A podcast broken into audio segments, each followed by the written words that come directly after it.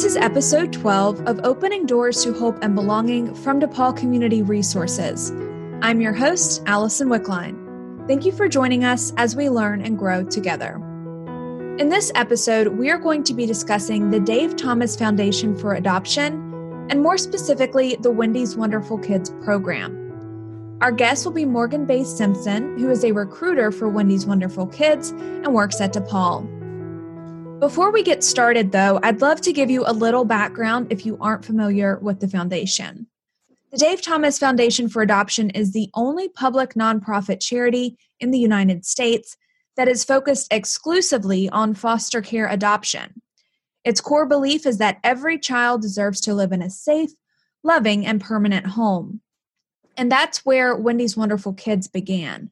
Through the program, the foundation funds adoption professionals known as recruiters, who use a child focused model to find permanent homes for children in foster care. Research has shown that when served by Wendy's Wonderful Kids, older children and those with emotional challenges are up to three times more likely to be adopted. Now, let's welcome Morgan to the discussion. I can't wait for her to share more about this program. Morgan, thank you for joining me. Thanks so much for having me. What do you think is most important for people to know about the Wendy's Wonderful Kids program? I think the most important thing to me, I guess, about the program is that the program is totally invested in finding permanency for the youth. They never stop pursuing permanency, and giving up is just not part of the culture um, of the program. I mentioned the child focused model you all use earlier what does that really look like day to day and how does that affect the way you work and the youth you serve I really pull at the connections that the youth already has. So I will ask the youth and the workers about relatives that the youth might have. Um, I ask about neighbors, teachers, other staff members, church members. You know, the list goes on and on. And I really focus on trying to identify those people that may have gotten missed, that may have had circumstances change, and try and go from there.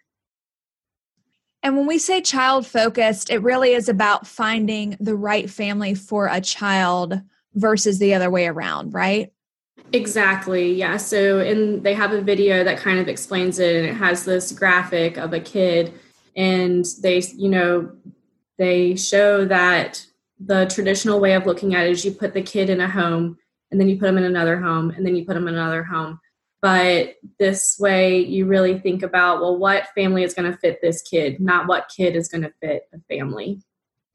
And i talked a little bit about the research earlier that shows this program is a success. Why do you think that recruitment model works so well?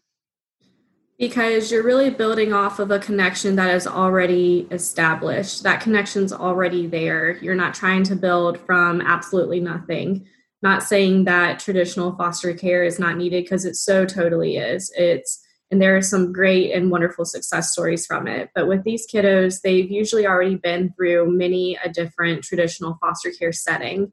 And so now we're really focusing on well what connection is already had so that way we can build off of that instead of having to build something totally new for this kid. So tell me about some of the things that you do with the youth you serve so I do a face-to-face visit every month with every youth. Um, I try and build connection with them so that way I can work best for them. You know, I'm going to be getting in some really deep stuff with them. Adoption is something that is super deep in someone's life. And so I need to be able to have a good relationship with them. And that's really a big focus on my work directly with the youth is building and maintaining relationship. And I know that COVID has changed the way that a lot of us work right now. How has it changed the way that you are working and the way that you're serving uh, the youth in the program?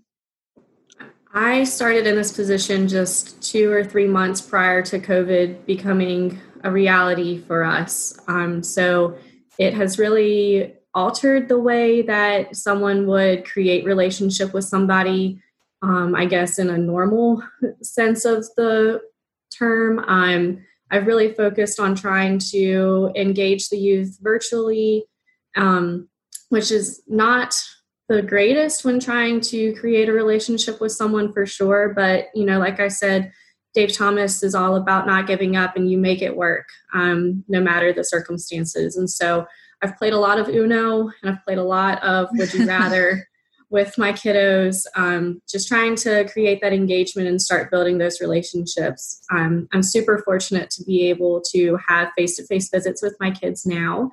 I still do have to come up with some kind of accommodation so that way social distancing can be observed in those. But luckily, I've been able to come up with some things that I can still do. Um, I think overall, the concept that needs that has been super important is the consistency.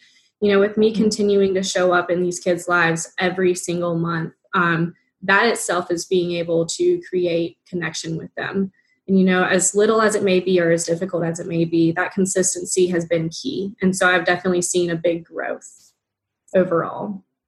So I think that's important to note, even though you guys are meeting a lot differently or things are a lot different, just making sure that you're there for these kids still shows them that someone is consistent in their life right now. Exactly. And I think that's one advantage that Wendy's Wonderful Kids program definitely has over um, different roles in the kiddos' lives. We all are very familiar that unfortunately DSS just has a high turnover. And so the kiddos will usually have gone through several workers. But um, as a Wendy's Wonderful Kids provider, there's only one.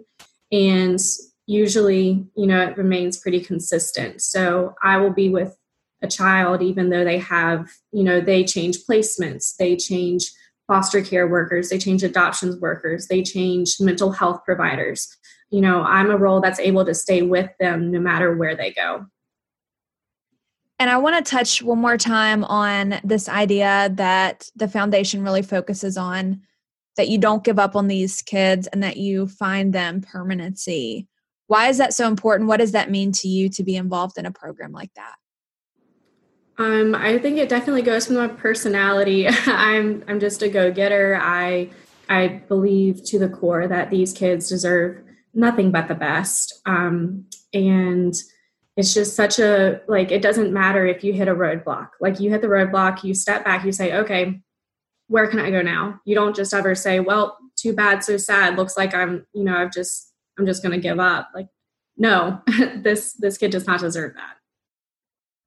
If one of our listeners is interested in learning more about the youth you serve through the program, what is the best way to reach you?